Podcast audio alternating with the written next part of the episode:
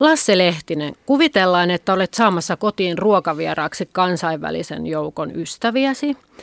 Joukossa nyt saattaisi olla vaikka ranskalainen, amerikkalainen, ehkä Aasiasta joku, niin mitä valmistat heille suomalaista ruokaa?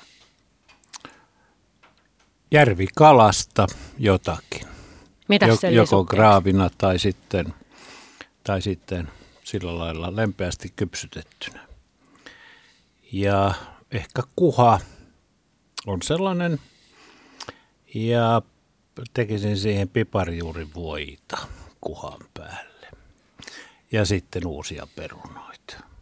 Mikäs olisi jälkiruokka kenties? Jos on metsämansikoita, niin niitä. Mutta joka tapauksessa siis sesongin mukainen jälkiruoka. Olkoon se mitä tahansa, mutta lähiruokaa. Mitä kenties kertoisit tästä ruuasta? Olet varmasti tämän tilanteen kokenut elämässäsi, niin millä tavalla sitä esittelet heille? Ensinnäkin kertoisin sen, että meillä kun on noita järviä, niin meillä on myöskin järvikaloja ja meillä on osaamista ja kokemusta sen käsittelyssä. Ja sitten sanoisin vaikka, että, että nämä madehan on paitsi järvikala Suomessa, niin se on elää murtovesissä tuolla meressä. Hauki maistuu erilaiselle mm-hmm. tuolla ö, isommilla vesillä, merissä ja niin edelleen. Ja, ja kyllä joka ikinen, joka nyt on ruoasta kiinnostunut, huomaa sen eron sitten.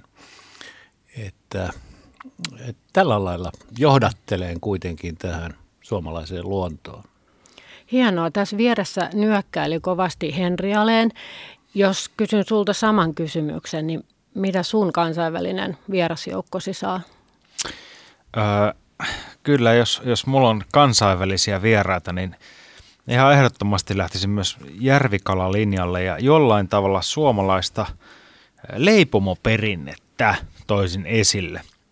Ruisleipää, vähän, sanotaanko hyvää suomasta voita. Mun mielestä Suomessa on maailman paras voi, varsinkin leivän päälle laitettaessa. Ja tietysti ehdottomasti perunat, koska ne on niin uskomattoman aromikkaita, hienoja, kun ne kasvaa meidän, meidän pitkässä kesässä. Ja jälkiruoksi kanssa lähtisin ihan jossain metsämansikoita tai mesimarjoja. Niin mun mielestä mesimarja on vähän niin kuin Suomen tryffeli niin ehkä siitä lähtisi virkkaamaan sitten jälkiruokaa. Ja en mä tiedä, antaa ruoan puhua puolesta. Ne on niin upeita juttuja. Että, että. Mitä luulet, jos tarjoat ruisleipää, niin minkälaisia kysymyksiä se herättää tässä joukossa, koska se meidän ruisleipä on kuitenkin vähän erilaista kuin muualla? No, mulla on kerran ollut ranskalainen asiakas, yksin syövä daami, ravintolassa ja meillä on tämmöinen satavuotiaan juureen, vuotisen juureen tehty ruisleipä, joka paistettiin aina just ennen serviisiä. Pidettiin just sopivan lämpimänä, ei lämmitetty enää, että se ei kuiva. Niin hän alkoi itkemään ja sitten kun kysyttiin, että onko kaikki hyvin, mikä täällä on hätänä, niin hänen mielestä se maku oli niin uskomattoman upea. Eli kyllä mä sanon, että me pitäisi vaan uskoa itseemme ja siihen meidän, meidän raaka-aineisiin antaa niiden puhua, jos me kansakuntana itseemme osaa puhua. Juuri näin. Kuuntelet ruokapuhetta ohjelmaa ja täällä ollaan maailman pohjoisimman maatalouden maassa Suomessa. Tällä kertaa keskustelemme siitä, mikä tekee suomalaisesta ruokakulttuurista hienon ja mistä se on saanut omaleimaset piirteensä, mikä siinä on parasta ja voisiko sitä viedä ulkomaille ja, ulkomaille ja voisiko sillä kenties houkutella turisteja lisää. Keskustelemassa ovat ruokakulttuurista kiinnostunut toimittaja, entinen poliitikko, renesanssimies Lasse Lehtinen ja keittiömestari Henri Aleen ravintola Ultimasta. Ja molemmat ovat myöskin keittokirjailijoita. Minä olen Hanna Jensen ja johdan tätä ruokapuhetta. Aloitetaanpas aika isolla kysymyksellä, mutta mitä oikeastaan on tämä suomalainen ruokakulttuuri ja jos helpotetaan vähän, että miten se ehkä eroaa pohjoismaisesta ruokakulttuurista, jos Lasse aloittaa? Se on vähän villimpää, siis toisin sanoen me olemme himpun verran lähempänä luontoa kuin nämä loput Pohjoismaat. Ja, ja sitten tietysti Norja ja Ruotsikin – joka on merenrannalla, Tanskasta puhumattakaan, niin siellä meri on se, joka, joka määrittelee. Ja meillä kalojen puolella järvet. Mutta sitten myöskin se, että meillä on semmoista tavaraa, raaka-ainetta saatavissa ja meillä on semmoiset menetelmät, vuosisataiset menetelmät viljellä ja käsitellä ruokaa. Et me olemme pikkusen villimpi vähän. Me ollaan ihan niin sisäsiistejä kuin, kuin, kuin noissa, noissa vanhemmissa Pohjoismaissa. Henri, olisiko sulla lisättävää tähän keittiömestarin näkökulmasta? Joo, kyllä mulla on oikeastaan ihan samalla linjoilla ja mun mielestä muutama asia, mitkä on muovannut paljon meidän, meidän ruokakulttuuria, niin on tietysti sijainti, että me ollaan, oltu, me ollaan tässä Venäjän ja Ruotsin välissä ja molempien vallan alla ollaan oltu. Ja tavallaan vähän semmoisia heittopusseja ollaan välillä jouduttu olemaan. Vaikutteet on tullut idästä ja lännestä ja itse asiassa on hauska Suomen jakaa puukolla keskellä kahtia, niin se on Päijänne itse asiassa, niin, jakaa, se jakaa, kyllä. Koska se oli niin vaikeaa ennen vanhaa poikittain kulkea Suomessa sen valtavan Päijänteen, takia. takia. Että silloin nämä sekä Kulttuurit. geeniperintä että ruokaperimä, niin se jakaantuu oikein voimakkaasti ja se näkyy ja tuntuu vielä. Kyllä, ja just tätä, että, että lännessä tehdään on spiis, niin kuin hellan päällä ruokia, Joo. ja idän puolella taas padassa. Koska, tai uunissa. Tai sitten. uunissa, mihin viedään. Mm. Eli me, meillä on kyllä omin takeinen ruokakulttuuri, oma leimainen ruokakulttuuri verrattuna muihin Pohjoismaihin. Ja mun mielestä ennen kaikkea se kekseliäisyys ja niukkuus on niitä asioita, jotka määrittelee meidän ruokakulttuuria. Tässä tuli mieleen, että tämä idän ja lännen välillä, kun mulle aikoinaan sanoi eräs eh, yhdysvaltalainen diplomaatti, joka oli ollut vähän aikaa Suomessa, hän sanoi, että te olette aivan selkeästi idän ja lännen risteyksessä.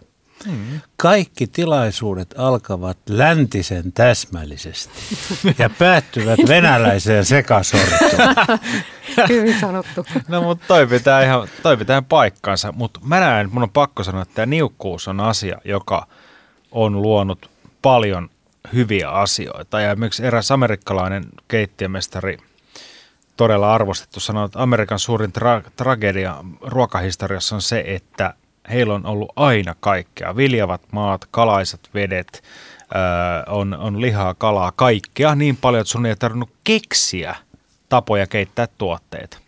Ja tavallaan, Eikä keksiä ra- niin löytää niin. ravintoa vaan sen takia, että sitä pitää Niin, löytää. että pysyy hengissä. Kyllä. Ei, näet, eikö snauris ja lanttu ja tämän tyyppiset ole tällä hetkellä aika trendikkäitä ruokia Yhdysvalloissa, jossa välttämättä ei tunneta niitä? Kyllä, siellähän on, mutta ei ne mitään massaruokaa ole ei. vieläkään. Pienen ei. piirin herkkuja. Nimeä hifistelijöitä, niin. touhuja. No pitävätkö nämä paikkaansa? Kaivelin vähän tätä meidän eroa, että onko, ovatko meidän maut happamampia kuin muissa Pohjoismaissa? Ja toinen, joka nousi sieltä, että suolaa käytettäisiin vähän vähemmän kuin Ruotsissa ja Tanskassa ja Norjassa. Kuulostaako oikealta? No kyllä tuo happamuus mun mielestä pitää paikkansa, että meillä on, koska se johtuu säilönnästä. Hapan maitotuotteet, kyllä. jotta saadaan maito säilymään, puolukka, koska se säilyy e, tuoreena talven yli. Ja, ja kyllä niin kuin ehdottomasti, plus sitten tietysti idästä tulee myöskin tämä niin kuin hapan. Mutta eräs, hapan leipä. Joo, että tämmöinen niin kuin tangi, mikä mä en tiedä mikä on tangi, se on englanninkielinen sana, mutta sillä sanalla kuvaili eräs amerikkalainen asiakas suomalaista ruokaa mulle, että mikä on se ero tanskalaiseen ja norjalaiseen ja ruotsalaiseen. Meillä on enemmän niin kuin tangi, eli onko se nyt imelä hyvällä sanalla? En osaa sanoa, niin, se on joku semmoinen vivahde, niin. jota he huomaavat, että, että se on niin kuin su- suomalainen. Mahdetaanko me edes itse sitä tunnistaa? Se, voi olla, se on meille tuttu. Ei, ei välttämättä. Ei välttämättä. Mutta tämä on vielä aika, aika leimallinen on tämä, että me ollaan ruisleipävyöhykkeellä mm-hmm. selvästi. Ja, ja, ja, ja se menee itse asiassa, se on Suomi, Venäjä, Puola ja, ja sitten Pohjois-Saksa. Mutta sitten alkaa – vaalean leivän. Ja patongin vyöhyke. Patongin vyöhyke ja niin edelleen. Ja, ja samahan se on sitten, että me ollaan paloviinavyöhykettä, mm-hmm. sitten tulee olutvyöhyke, sitten tulee viinivyöhyke, kun mennään lähemmäs välimertaa ja niin edelleen. Mm-hmm. Että nämä kaikki tämmöiset sekä ruoka- että juomapuoli, niin ne ovat jostain, jostain ne on johtunut, eli olosuhteista. Mm-hmm. Eli kun ei viiniköynnös kasva vieläkään meillä. Ja, ja, ja sitten, että on tehty aina välttämättömyydestä hyve silloin, kun on pystytty. Ja, mm. ja, ja nyt on sitten tietysti se aika, että näitä kannattaa jaloistaa ja tuotteistaa. Ja jos on, jos vierasmaalainen huomaa, että meidän ruoassa on tangi, mm niin se tangia pitää paketoida ja myydä heille. Se on hyvin sanottu. tangi Finnish food. Nyt meidän pitäisi vaan niin kuin, tässä jotenkin keksiä, mitä tämä sana on suomeksi. Mutta tota, käydään läpi vielä, että oli kiinnostavaa, että otitte esiin näitä uunin ja avotulen ja idän ja lännen eroja, niin mitäs muuta meidän kulttuureen tulee idästä? Lasse, ainakin olet sieltä itäpuolelta, niin mitkä on sun semmoisia ruokamuistoja, joita voisi myöskin leipäjuustojen ja kalakukkojen lisäksi tähän itäkategoriaan pudotella? Aikoinaan ihastuin tähän lohikulibiakkiin. Ai ai, hieno ruoka. Joka, joka tuota, on ollut herraspään ruokaa aikoinaan Venäjällä, keisarin Venäjällä ja niin edelleen. Ja sitten tässä on vähän ihmetellyt sitä, että, että kun meillä Suomessa noi blinit on tuommoisia valtavia hiivalle maistuvia. Kauhean paksuja. Kauhean no. paksuja ja itse asiassa, ja, ja se on niinku hienoa. Ja sitten kun tänne tulee venäläisiä Suomeen, niin hmm. ne sanoo, että onko nämä teidän blinejä? Ja koska tämän päivän Venäjällä blinit on ohkaisia lättyjä, ne on usein jopa ihan vehnälättyjä, Kyllä. ettei siellä tattarijauhoakaan käytetä, eikä niitä hiivalla nostateta.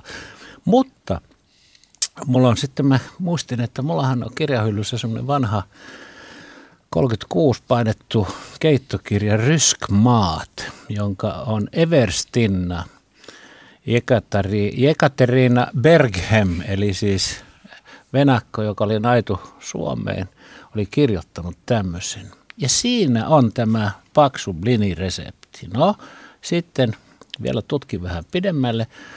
Ja se oli Pietarissa ainoastaan syötiin. Paksu. Paksu, niin. Hän oli sen oppinut Pietarista. Se on hävinnyt okay. täysin, siis Neuvostoliiton Joo. aikana. Eli nyt ne on, niin kuin ne on aina ollut muualla Venäjällä, lättysi. Joo. Se hävisi meille. Niin. Meille jäi. Niin. niin. Me säilyttiin siis vanha pietarilainen keksintö. Ja no, meidän niin. oikein somessa saa silmilleen, kun sanoo, että se on väärä plini. Niin, niin saa. Vaikka se on, ju, se on juurikin näin, että kyllä, ja originelli blini on kuulemma, tai Venäjällä tunnettu on ohut. Ja jostain mä luin vielä, että se tehtiin tattarista, jos on ollut rahaa vehnää. Juuri ja näin. sitten taas ja nyt kun oli kallista, vehnää, niin, niin, niin, niin nyt joo, se on toistepäin. Joo, näin ne muuttuu. Mutta tämmöiset on, ja, ja, ja sitten tuota, hauduttamalla tehdyt ruuat mm-hmm. ylipäätänsä, niin kyllähän ne jotkut tuli meille jäädäkseen. Mun pitää Henkalta kysyä nyt semmoinen, kun mä oon ihmetyttänyt, että onko olemassa yhtään suomalaista ruokaa, jota ei missään muualla syödä. Ja mä olen sen mielestäni keksinyt. Mm. Ja se on maksalaatikko. Joo. Sitä syödään tietysti nykyään Ruotsissa, kun siellä asuu niin paljon suomalaisia. Mm-hmm. Mutta, mutta sitä ei oikeastaan havaintoja ennen kuin Ruotsiin muutti 60-luvulla – 3500 000 suomalaista. Niin. Sitä ei löydy oikein mistään ulkomaan siis keittokirjasta, maksa makkaraa ohjeita on ja maksa Patee. pateita Joo. ja semmoista. Mutta tämä suomalainen Einesten ykkönen. Kyllä. Niin tuota, niin Henka, olenko, tehnyt olenko, sitä itse? olenko minä oikealla jäljellä? Kyllä, kyllä sä oot ihan oikealla jäljellä. Itse asiassa meillä oli Finievel edellisessä ravintolassa oli maksalaatikko annos, missä me tehtiin, ja silloin mä tein eka kertaa maksalaatikkoa. Ja tota, niin, se on ää, nimittäin aivan upea ruoka, kun sen tekee Siis se on käsin, aivan käsin. älyttömän hieno. Rusinoilla vai ilman? Öö, kyllä mä rusinoilla tykkään. Sama juttu, hyvä. Et, ja mä yritin aluksi lähteä lähestymään tekemään sitä niin kuin ranskalaisen keittiön, että mä keitin alkoholia, valkoviinit, reduktion ja tein maksalaatikkoa. No sitten tuli aivan karseen makune. Siitä ei tullut yhtään mitään. Sitten mä aloin lukea itse asiassa niin tästä, että mistä tämä on lähtenyt tämä maksalaatikko. Ja enemmänkin tutkii, niin siis aikoinaan kun sika teurastettiin, niin ensimmäinen asia, mitä piti käyttää, mitkä pilaantuu nopeasti, on sisäelimet, jotta ne me haaskuu sen mikään. Ja keitettiin niin sanottu suolamaksa, eli se siis oikein suolainen liemi, se maksa keitettiin siellä ja jätettiin sinne. Ja sitten sieltä käytiin viipaloimassa sieltä suolaliemestä maksaa ja syötiin. Öö, miksi puolukka siihen kylkiäiseksi, niin ainoa marja ja vitamiinin lähde talvella teuraiden aikaa, mikä säilyi, niin oli puolukka, jonka takia sitä otettiin tämän maksan kaveriksi. Ja sen takia, että se ei ollut se, että onpas upea makukombinaatio, tämä happo kantaa tämä maksan maku, vaan tarve. Ja se on siitä lähtien, näin mä käsitin, se on alkanut jalostumaan, sitten on tullut ensimmäistä, millä pystytään jauhamaan ja, ja työstämään, ja sitä kautta maksalaatikko. Niin tälle jäljelle mä pääsin, Joo. mutta faktaa mulle ei ole. Turussa myydään hallissa sitä makkaraa, joka niin kuin aika lailla muistuttaa suoleen pantua maksalaatikkoa. Joo. Mutta tuota, se on varmasti myös niin jalostunut siitä. Kyllä, hyvin tästä samasta Ja kuulin juuri tarinan, että Helsingissäkin yksi kotiruokaravintola pyynnöstä teki muutamia kertoja itse tehtyä maksalaatikkoa. Mutta te kun pystytte miettimään näitä ruokia nyt siis myös ulkomaalaisten näkökulmasta, niin olisiko tällä maksalaatikolla potentiaalia tulla meidän tämmöiseksi ruokahitiksi? Onko se makuna outo muille vai? Se on sekä ulkonäöltään että maultaan taatusti outo, että kyllä ihmettelisin kauheasti, jos se sen kynnyksen ylittäisi. Mutta se, että se on Suomen suosituin einesruoka mm. tänä päivänä, siis se on ylivoimainen ykkönen. Niin, Kyllä. Mutta niin, Henri, sä oot ravintolassasi sitä ulkomaalaisille vieraillekin Kyllä. tarjonnut. Mikä se reaktio oli? Reaktio oli itse asiassa, no ranskalaiset tykkäs, koska se muistutti maksapateeta aika pitkälti. Öö, kyllä, kyllä kaikki sitä sen söi, en tiedä tykkäskö. Mutta toisaalta mä voissa paistoin sen, niin ei niin, sit voi olla kaikki, kaikki on hyvää, kun voissa paistaa. Näin se on. Et, et, Mutta kyllä meillä on määrättyjä tuommoisia hittejä, mitkä mun mielestä uppoaa hienosti ulkomaalaisiin, ja sitten on määrättyjä, mitkä aiheuttaa suurta hämmennystä. Kuuntelet ruokapuhetta ohjelmaa ja tänään keskustellaan suomalaisesta ruokakulttuurista ja sen kaikista suurista mahdollisuuksista. Paikalla ovat keittokirjailijat ja paljon toki muutakin tehneet Lasse Lehtinen ja Henri Aleen. Kertoisitteko vähän, että mistä teidän kiinnostus ruokaan on alun perin lähtenyt? Öö, no kyllä mun kiinnostus ruokaan lähti oikeastaan siitä, että – silloin kun mä olin nuori, niin tuli tämä mikroruokavallankumous.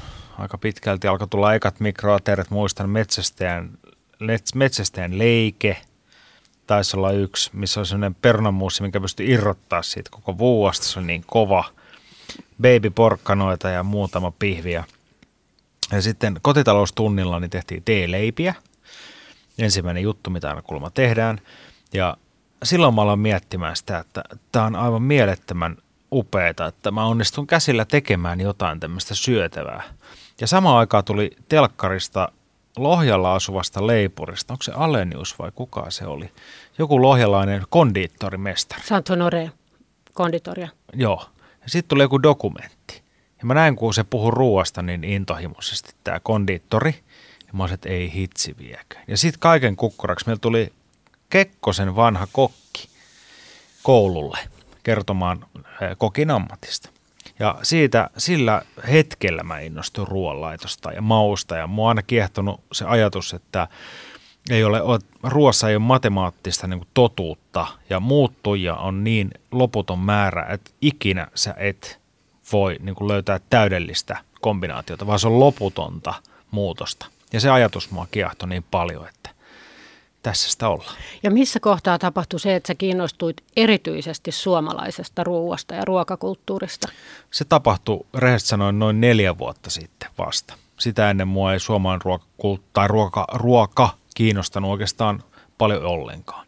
Ja vähän niin kuin joka ammatissa, niin ainahan me etsitään ulkomailta niitä tavallaan niitä kovimpia tekijöitä ja juttuja ja, ja näin. Ja välillä unohtuu katsoa, mitä on takapihalla. Mulle tapahtui tavallaan se herätys silloin, kun mä olin Tanskassa tämmöisessä ravintolassa kuin Amas, nimisen ravintola syömässä jouluna vaimon kanssa. Ja sieltä tuli rieska. Yksi ruokalaji oli riaska. Ja tämä tarjoilija esitti, että tämä on norjalainen perunarieska.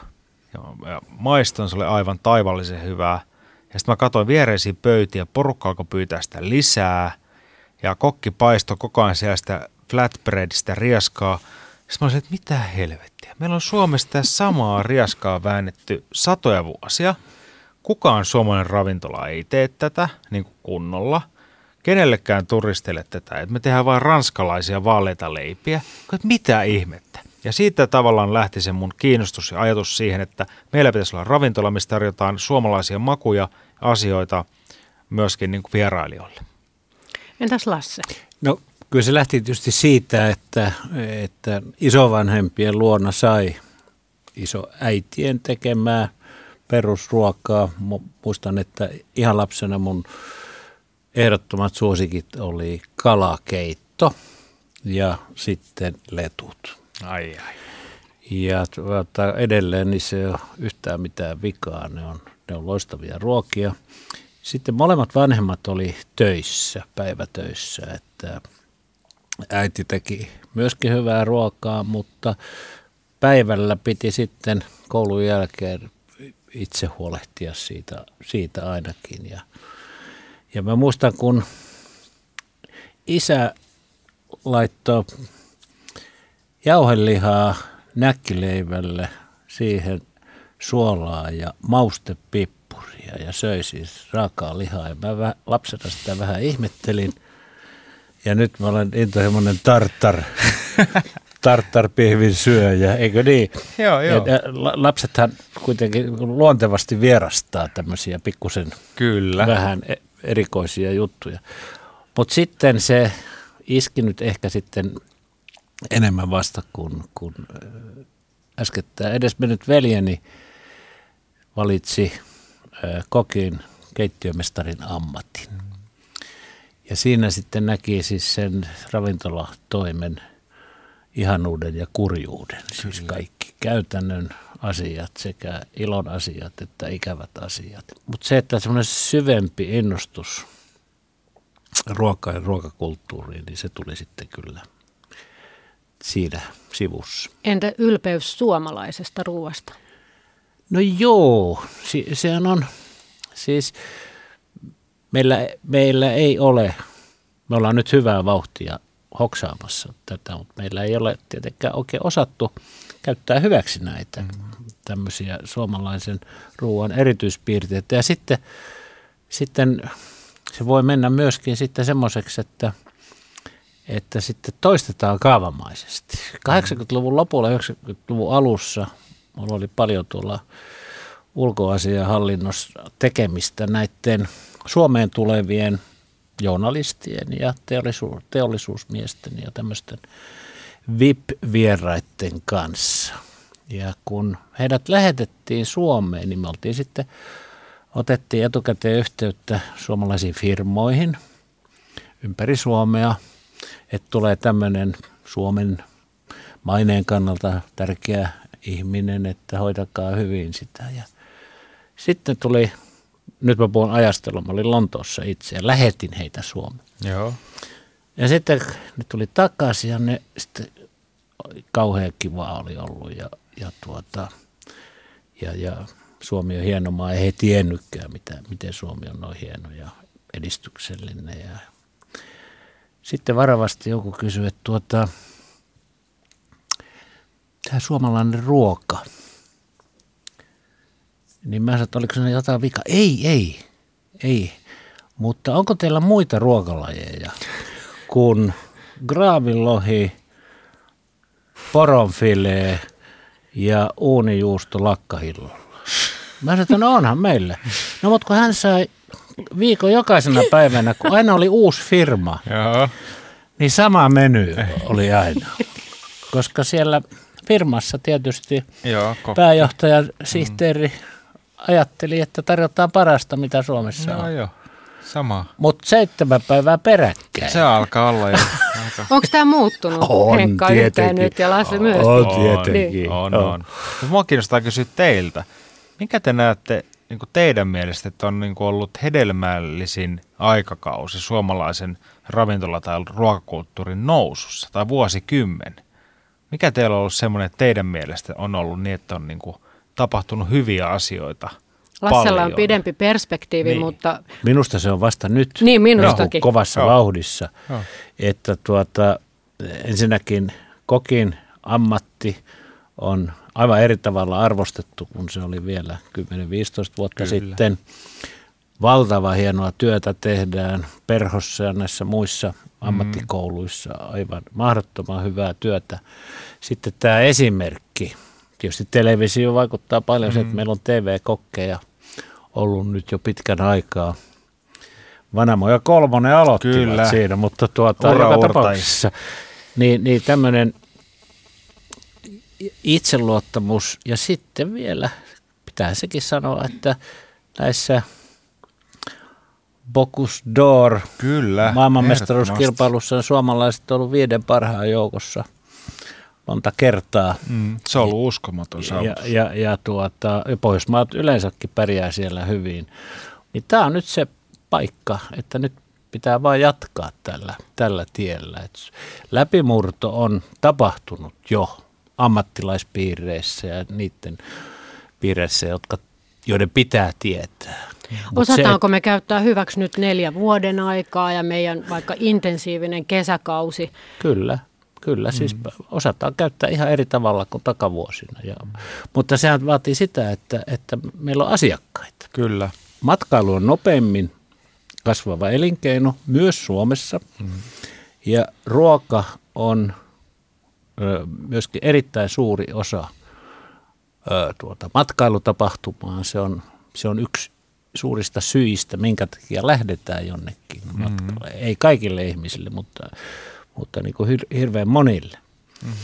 Ja nyt tässä viime kesänä ja toissa kesänä niin, niin aloin, aloin huomata, että miten tämä on valunut nyt sinne, että nyt saa maaseutukaupunkien ketjuhotelleissa saa erittäin hyvää ruokaa. Mm. ABC-asemilla on, no eihän se nyt, Mutta on ihan ok. mutta onhan se nyt niin paljon parempaa kuin se oli neljä viisi On, vuotta kyllä. sitten. Eli, eli tämä, että ihmiset on ylpeitä ja, ja ilmeisesti saavat myöskin kiitosta siitä, mm. että joku on hyvää, niin se on mennyt nopeasti niin kuin ihan mm. läpi, läpi linjan. Henri Allen, sä oot ravintoloitsija, sulla on nyt mahdollisuus käyttää tätä kaikkea neljän vuoden ajan ja, ja makujen ja intensiivisen kesäkauden ja, ja näitä etuja, niin mit, mitä sä oot, miten sun ajattelu siitä on muuttunut muutamien vuosien sisällä? Sulla on ollut kaksi ravintolaa, jotka molemmat on voimakkaasti suomalaisia ja nyt vielä ilmastoystävällinen ruoka, mm. niin kerrotko siitä filo, tämänhetkisestä filosofiasta?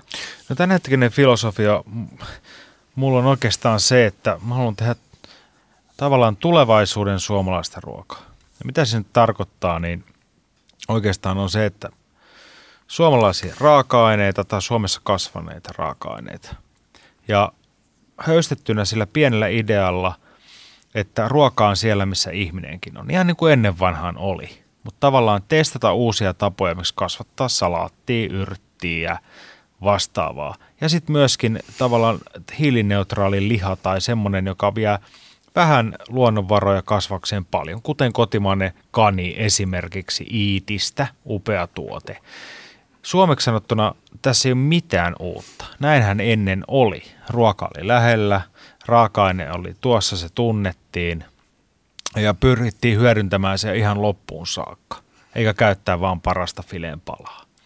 Ja mun filosofia oikeastaan on se, että mitä vähemmän tulee roskaa, sitä parempi. Ja ennen kaikkea se, että ihmisille pitää olla fiilis, että sen ei tarvitse luopua mistään. Se on tärkeä juttu, koska muuten muutoksesta ei ole mitään hyötyä. Kaikki keittiömestarithan eivät välttämättä ajattele niin, että se ruoka pitää saada läheltä, vaan se haetaan sieltä, missä on parasta. Ootko sä ajatellut näin aikaisemmin? Olen itse kylläkin ö, varmasti kymmenen vuotta sitten, niin mulle oli aika yksi ja se, että tavallaan mistä se tulee, jos se tuote puhuu puolestaan. Ja se on, se on hyvä se tuote. Ja kyllä mä oon tällaisiakin asioita, mä just luin jonkun pari vuotta sitten tuli joku kirja, missä oli multa sitaatti, että kaikkea muuta mä melkein suostun kokkaan, mutta en broileria. Ja sekin on mun taas muuttunut taas mielipide tästä asiasta johtuen ihan hiilijalanjäljestäkin. Ää, en ravintolassa kyllä sitä tarjoa, mutta kotona. Mutta tarkoitan sitä, että kyllä moni asia on muuttunut. Mun mielestä saakin muuttua. Se on ihan hirveetä, jos joutuisi ja kynsiä hampaan. Meillähän syntyy sitten yrityksiä ja elinkeinoakin sitten tämän tämmöisen renesanssin ympärille, että, mm-hmm. että kauppapuutarhoja, jotka Kyllä. ovat huolellisia, erikoistuvat, siis, siis ja, ja se, se massatuotekin, mitä meillä saa, niin sehän paranee koko ajan. Kyllä. Se näkee, niin kuin kuluttaja tajua siitä laadusta, että se paranee koko ajan. Mutta sekin on, meillä on ainakin yksi semmoinen, semmoinen puutarha, joka tekee vain syötäviä koristekukkia. Kyllä. Ja heillä on paljon vientiä pitkin maailmaa. Mimis, joo, kyllä, niin. ihan valtavasti. Eli, eli tuota, sitä nyt ei ihan ensimmäistä tuli ajatelleeksi, että se olisi jotenkin hirveän hyödyllinen, mutta mm. kun on halua. maailman ravintolat haluaa koristella annoksensa mm. Orvokkeilla tai muilla, niin parempi, että ne on Suomessa te, kasvatettuja syötäviä ja Kyllä. hyvän näköisiä. Eikä se mm-hmm. välttämättä ole ihan pieni asia, että heti muistaa, missä sellaista on. Esimerkiksi Högsoran saarella Farmuskafeessa on salaatti aina, jos on syötävät kukat Joo. päällä Joo. ja se jää mieleen, se on kyllä, kaunis. Kyllä. kyllä, kyllä. Ja sitten tietysti onhan meillä semmoisia, että me ei ole ratkaistu sen takia, että ei ole kapasiteettia eikä tuota, oikein ketjut kunnossa, mutta mulle oli aikoinaan ihmetyksen aihe se, että Pariisin ja Brysselin kalleimmissa herkkukaupoissa niin kallein kala oli hauki. No, ne osaa arvostaa se, siellä. Niin, mutta lähinnä sen takia, että kun siitä tehdään pateita. Joo. Että, eli, eli se on semmoinen, Parasta semmoinen äh, liha on semmoista, että se sopii erittäin hyvin siihen ja sitten kun siihen panee toisen puolen kermaan. Niin, ai, ai, ai. Mutta mä tarkoitan, että sitten taas niin heti tuli mieleen, että minkä takia Suomesta ei viedä sitten rekkalasteet tai haukea tuonne. Mutta se on se, että kun ei saatavuus ole taattu, mm. siis tasainen saatavuus, niin. ja niin silloin määrät ei ole semmoisia, että siitä vielä tulisi liiketoimintaa. Mutta yksi asia oli vielä semmoinen sitten aha-elämys aikoinaan, että, että muistan, meillä oli tuolla Ylä-Savossa käymässä New Yorkilais italialainen kaveri Fred Plotkin, jolla oli kaksi intohimoa – ruoka ja klassinen musiikki. Ja hän näki herkkutatteja luonnossa. Hän meni täysin sekaisin. Ja kun Italiassa ne on kai luovaraisia jotenkin, Kyllä, että ja... niitä saa ihan Hei. noin vaan poimia. Ja hän sanoi, että kasvaako nämä tässä? Mä sanoin, että no, kyllä ne niin kuin näkyy, saako niitä poimia? Saa. Ja sekos aivan. Porcini, porcini. En mä ihmettele yhtään kyllä. ja, ja tuota, No mutta sitten tarvittiin italialainen poliisieversti Dalla Valle, Joo. joka organisoi sitten tämän sekä keruun, keruun että myy, myydään ympäri, siis ensinnäkin Italiaan ja ympäri maailmaa. Nyt meillä on siellä Pohjois-Savossa Kaavilla, on Kaavi Porcini niminen Kyllä. firma, joka kuivaa sieniä ja herkkutatteja erityisesti ja niin edelleen. Mutta tuota, näin se vaan aina se jostain alkaa ja se vie aikansa. Kyllä. Ja ennen kuin siihen uskotaan ja ennen kuin se saa markkinoita. Mitä muuta raaka-aineita meillä voisi tai tuotteita olla semmoisia, joilla olisi niin kuin selvä potentiaalinen kansainvälinen me- menestysmahdollisuus? Mansikka, uusi peruna. On ja sitten marjat, yleensä metsämarjat, kyllä. mustikat ja vaikka olisit kasvatettunakin tyyli vadelmat on uskomattomia. Nyt me mennään No mesimarja, jos saa kasvamaan, koska se alkaa olla aika vähissä, ikävä kyllä. Ja mulle on sanottu, se on varmaan viljelijän myönteinen asia, mutta on sanottu, että kun mitataan elintarvikkeiden puhtauksia, niin mm. meillä ihan tämmöinen tavallinen viljely on puhtaampaa kuin keski-eurooppalainen luomu. Kyllä. Voisiko se pitää paikkaa? Ihan varmasti pitää paikkaansa. Näin sanoi Lasse Lehtinen ja kuuntelet ruokapuhetta ohjelmaa. Ja nyt kysyn Henri Alenilta, jo, jolla on ravintola Ultima, että sä oot nähnyt kansainvälisiä vieraita ja turisteja ja meitä suomalaisia ravintoloissa, niin Mitä oot oppinut siitä, että millä tavalla suomalaista ruokaa kannattaa esitellä tai syöttää heille ja mistä asioista syntyy ehkä vähän ongelmia tai väärinkäsityksiä? No voidaan aloittaa vaikka ongelmista ja väärinkäsityksistä. Lakritsi, se tuntuu olevan monelle ulkomaalaiselle todella Vaativa. Va- vaikea ja vaativa. Ja on ihan saanut siis ihan ukaasiakin jo eräältä israelilaiselta herralta terveisiä vaan, jos kuuntelet, että miten te voitte yrittää myrkyttää ihmisen tällaisella mustalla tavaralla ja miksi kaikki Helsingin hyvät ravintolat tarjoavat, mutta, mutta laku on, lakritsi on oikeasti aika hankala tuote. Sen, sen on huomannut selkeästi. Ää, oikeastaan mitään muuta negatiivista. Hevosen liha Briteille, se ei uppo ollenkaan. On kai sen verran askot faneja, että se hevosen mm. syöminen ei uppoa.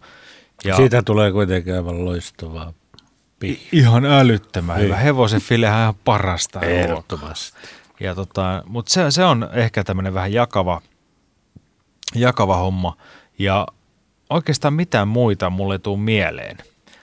Öö, mutta miten tehdä vaikutus, niin ehdottomasti se, että ei yritetä tehdä sitä ruokaa sillä tavalla, mitä meidän naapurit sitä tekee. Eli jos Tanskassa tai Ruotsissa nyt joku on hit ja in ja pop, niin me copy-pastetaan se puolen vuoden päästä tänne. Et joku koristelee kuusennoksilla Tanskassa, niin sitten täällä kaikki koristelee kuusennoksilla.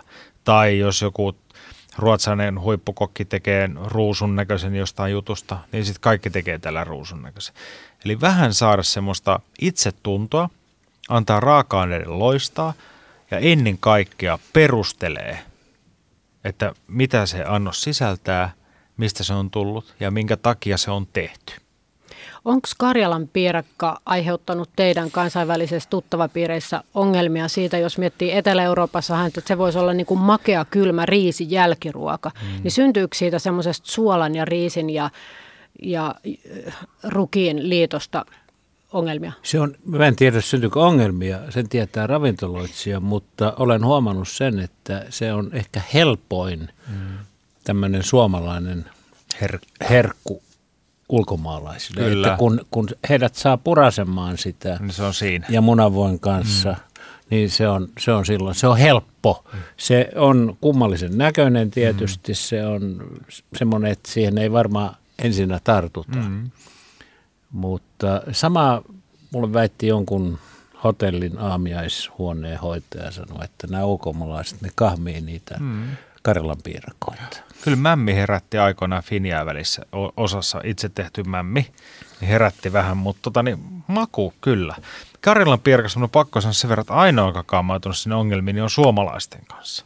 No kun mä söin sen sun Karjalan piirakan Finjevelissä. Niin, sen version. Kun sen version, mm.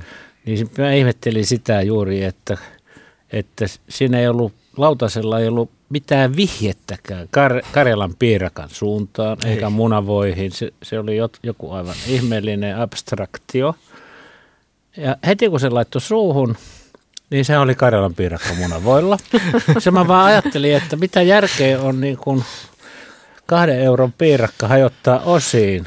Järki on tietysti sulla, että sä laskutit siitä 20 euroa, kun sä olit sen hajottanut niin. jo ko- koon uudelleen. mutta tuota, se, oli, se oli musta aivan huikea kokemus se. On, se on älytön, mutta mun mielestä sitä on hauska pakko että miksi me ei tehty sitä Karjalan pirkan muotoon. On se, että me ei osata oikeasti. Meillä ei kukaan keittiössä osaa rypyttää. Wow. Ei ikinä tehnyt, nuori kokkeja. Niin. niin et sä voi tehdä silloin. Silloin se on aina vaihtoehto yrittää maskeerata se johonkin tunnistattoma.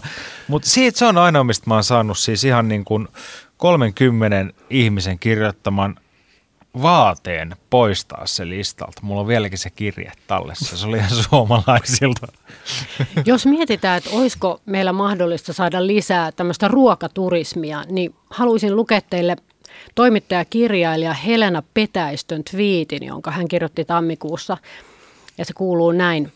Eurooppalaisten turistien ikuinen ihmetyksen aihe – Miten meren ympäröimässä tuhansien järvien maassa syödään niin vähän kalaa? Suomeen tullessaan he odottavat pieniä kalaravintoloita joka rannalla, notkossa ja saarelmassa ja pettyvät, kun pitäisi syödä huoltoasema pöperöitä. Mitkä ovat kommenttinne, Henri Aleen? Mä oon siis kyllä Helenan kanssa samaa mieltä ää, tässä asiassa. Ja totta kai se on vaikea. Meillä on murtovesien niin sanotusti vedet, eli jos ei tule suolaimpulsseja, niin täällä ei paljon turskaakaan näy. Mutta mä oon samaa mieltä tuossa, että, että kalaa pitäisi olla. Jos miettii, että nyt on Itämeri paremmassa kunnossa kuin pitkään aikaan, silakkaa nousee sieltä, sisävesistä upeita muikkuja, meidän pitäisi enemmän tarjota sitä. Ja mä oon usein miettinyt kanssa, että kun tulee tänne, niin mitä sä haluaisit syödä turistina? Haluatko syödä artesanipizzaa, haluatko syödä hampurilaisia, haluatko syödä kungpo-keittoa? Ei. Sä haluat syödä jotain eksoottista, omaleimasta. Ja mun mielestä siinä niin me ei olla onnistuttu niin kuin kokkien ammattikunnassa kauhean hyvin. Mutta se on paranemassa koko On, ajan. on. Koska nyt, hyvä. nythän jokainen tämmöinen elinkeino, se, vaikka se vaikka puhutaan matkailusta ja, ja ruokamatkailusta, niin sehän tarvitsee sen kotipesän. Eli toisin sanoen pitää olla liikevaihtoa omasta takaa, siis suomalaisten aiheuttamaa liikevaihtoa mm-hmm. niin, että kalaravintola kannattaa. Kyllä. Ja, ja tuota, Helena on ihan oikeassa siinä, mutta Ranska, Ranska siellä on aivan kamalia ruokapaikkoja. Se on ihan täynnä se maa. Ja, ja tuota, aivan juntti väkeä ja juntti ruokaa, epäterveellistä ja muuta semmoista. Mutta mehän matkailijoina tietysti, Ranskassa on hirveän paljon enemmän turisteja ja mekin mennään sinne, niin me löydetään ne ihanat Hyvät paikat. paikat ja ne on me, Helena oppaissa kerrottu, mihin pitää mennä Joo, ja, joo. ja niin edelleen. Ja siitä syntyy sitten kuitenkin pikkusen optinen harha siitä, että mutta mut ei viiden miljoonan maassa, niin Ei, ei riitä ihan asiakkaita joka, joka kylään. Ja, Nyt täytyy kyllä kysyä Lassilta, kun, kun sain pientä vihjeä, että olet kirjoittamassa uutta keittokirjaa, niin liittyy, liittyykö se suomalaiseen ruokaan jollain Ei tavalla? vaan se on, se on tämmöinen matka- ja keittokirja. Eli mä muistelen, menee niin kuin 50 vuotta, 60 vuotta taaksepäin ajassa, muistelen matkoja ja matkalla niin kuin nautittuja, makuja. nautittuja, niin, tai siis sekä hyviä että huonoja ruokailukokemuksia. Ja, tää, ja, ja sitten tavallaan sitten vähän niin kuin ruokakulttuuria siinä samalla käyn läpi, siis, mutta täysin niin kuin henkilökohtaiselta kannalta. Niin, Kuulostaa hyvältä. että tiedä, onko semmoiselle kirjalle kysyntää. Sitten laitetaan sinne muutama resepti joukkoon, mutta se ei ole siis perinteinen keittokirja. Joo, joo. Mutta mun mielestä tarinot onkin aina paljon mielenkiintoisia lukea. Mä itse hyppään aina reseptit yli ja luen vaan ne välitarinat keittokirjoista. Niin. Mä olen nimittäin syönyt käärmekeittoa. Suomessa on semmoinen sanonta, että jos joku on pahalla tuulella, niin se on syönyt käärmekeittoa. Okei. Okay. Mutta mä olen 80-luvulla Vietnamissa saanut käärmeistä tehtyä keittoa. Oliko hyvä? No se oli yllättävän hyvä. Se maku oli jotakin kanan ja kalan välillä. Joo. No jos mennään Pohjois-Vietnamista pohjoiseen, eli meidän Lappiin, niin voisiko Lapin keittiö olla meidän vaikka seuraava valtti tai jotakin isompaa kuin se on nyt? Lapin keittiö on vaikea, pakko sanoa, johtuen niistä karuista olosuhteista. Sulla on vettä ja sulla on poroa. Niin. Ja sitten sulla on vettä ja poroa. Ja, ja kaloja löytyy totta, Jossain toki meidän myöskin. kokikilpailussa niin tuota, pojat friteerasi jäkälää. Ja, Joo, se on muuten totta. Niin, ja poron tuota, sekin oli pikkusen tuota, vaikea kuulemma. O, on se, joo. joo niin, kyllä. Mutta Mutta hylmä ta- savuporu, saisiko siitä niin kuin Hamon Serrano tyyppisen? Saa. Saa, saa. Siis sehän on, siis meidän, meidän porohan Kyllä. muistuttaa tuota, tätä Australian biltongia, eli, Mhm. mm-hmm. eli tuota, tu, tää, tää tuulikuivattua. Kyllä. Ja Ihan. se on ihan sama Niin ruoka on. käytännössä ja sitten nämä kun veistetään niitä lastuja ja muuta, kaikki mm. se on hyvä, mutta minusta se on enemmän Lapilla pitää brändätä. me voidaan mm. kylmän rauhallisesti käyttää Lappia koko Suomen ruoan mm. brändäämiseen, jos tuntuu siltä, että se menee kaupaksi. Kyllä, mä oon vasta mieltä, että lappalaista voi olla eri mieltä tuosta. Ne pitää niin pirun tiukka omistaa, kato. Joo, joo, mutta tuota, ja puikulla peruna semmoinen, että, että, kun sä sanot, että Lapin puikula. Niin, myyt sen ulkomaalaisille, sanot, että tämä tulee from Lapland mm. directly. Kyllä. Niin, niin t- tätä mä tarkoitan sitä brändäyksellä. Joo, ehdottomasti. Mu- mu- Pitäisikö teidän mielestä näitä marjoja kutsua sit superfoodeiksi? Pitää. Pitää, jos se myy. Ja wild food ja Kyllä. kaikki tämä. E, e, että kun se nyt on kuitenkin megatrendi maailmassa tämä puhtaus ja mm. tämmöinen.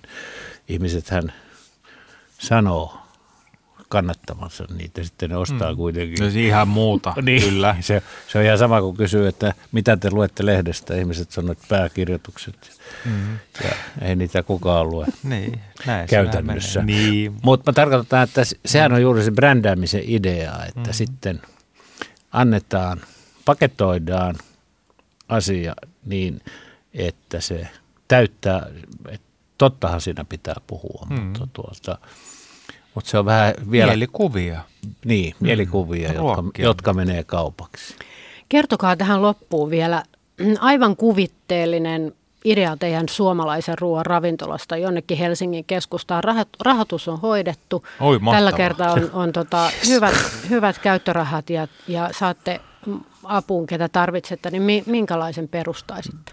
Se minun ravintolani nimi olisi Four Seasons. Se on kyllä hyvä. Ja tuota, ihan, jos ei tarvitse kustannuksista välittää, niin, mm-hmm. niin se olisi rakennettu täysin vuoden aikojen mukaan. Eli siinä jouluna porsasta ja luomua ja kesällä rapuja. Ja, et se olisi tämmöinen niin vuosikalenteri, joo, joo. Tämä, tämä meny. Ja, olisi ja, mahtavaa. Niin, ja, ja, ja, ja sitten, sitten kaikessa olisi kerrottu, että mistä päin Suomea ja mikä on kasvukausi ja mm-hmm. paljon tässä on hivenaineita ja vitamiineja. Tämmöinen oli Lasse Lehtisen ravintola, entäs Henri Aleen? No, jos mä saisin jonkun vanhan kartanon vähän Helsingin ulkopuolelta, vähän pimeätä metsätietä, äh, miten pitäisi etsiä, löytää sinne paikalle, perille. Pihalla olisi pieni savusauna, missä olisi palvikinkut ja makkarat savustumassa siellä tupruttaisi ja, ja vieraat tulisi tulis sisään terassille, jossa heille tarjottaisi sitten kotimaista jääsiideriä pienestä lasista. He voisivat vähän aikaa ihmetellä, ei puhuttaisi enempää, että saisi vähän pyöritellä päätä siinä ja siellä olisi vedessä olisi katiska, missä olisi kampelat, mistä käytäisiin nostaa ne ja lyötäisiin savustumaan ja sanoa, että tässä meni teidän kampelat savuun ja ohjattaisiin ruokapöytään ja sitten tulisi semmoinen suomalaisen ruoan ilotulitus. Ja tosiaan sesongin mukaan, mutta yksinkertaisia annoksia, missä on ma- maksimissaan kolmea eri komponenttia kautta makua. Ja niitä tulisi noin 12 peräjälkeen. Ja välillä siirryttäisiin pulahtamaan vaikka kesällä niin uimassa, jos haluaa. Ja jatkaa kylpytakki päällä syödä artesaanimakkaraa sitten siinä nuotion ääressä rannassa. Ja ja mä halusin niin semmoisen tavallaan, että se olisi muuta kuin pöytävaraus pöytään ja mitä teille alkuruoksia, di, di, di. vaan paikka, missä se niin kuin suomalainen sielun maisema aterian muodossa. Tämä kuulostaa niin valmilta, että nyt täytyy ihan kyllä kysyä, että milloin tämä aukeaa tämä sitten kun se rahoittaja löytyy, mulla on omat kopeikat no, ainakin ihan Sä loppu. lupasit rahoittaa. Hyvä, niin, ryhdytään toimeen. Let's Kiitos. do it. Let's do it. Kiitos keskustelusta. Kiitos rahoituksesta. Kiitos.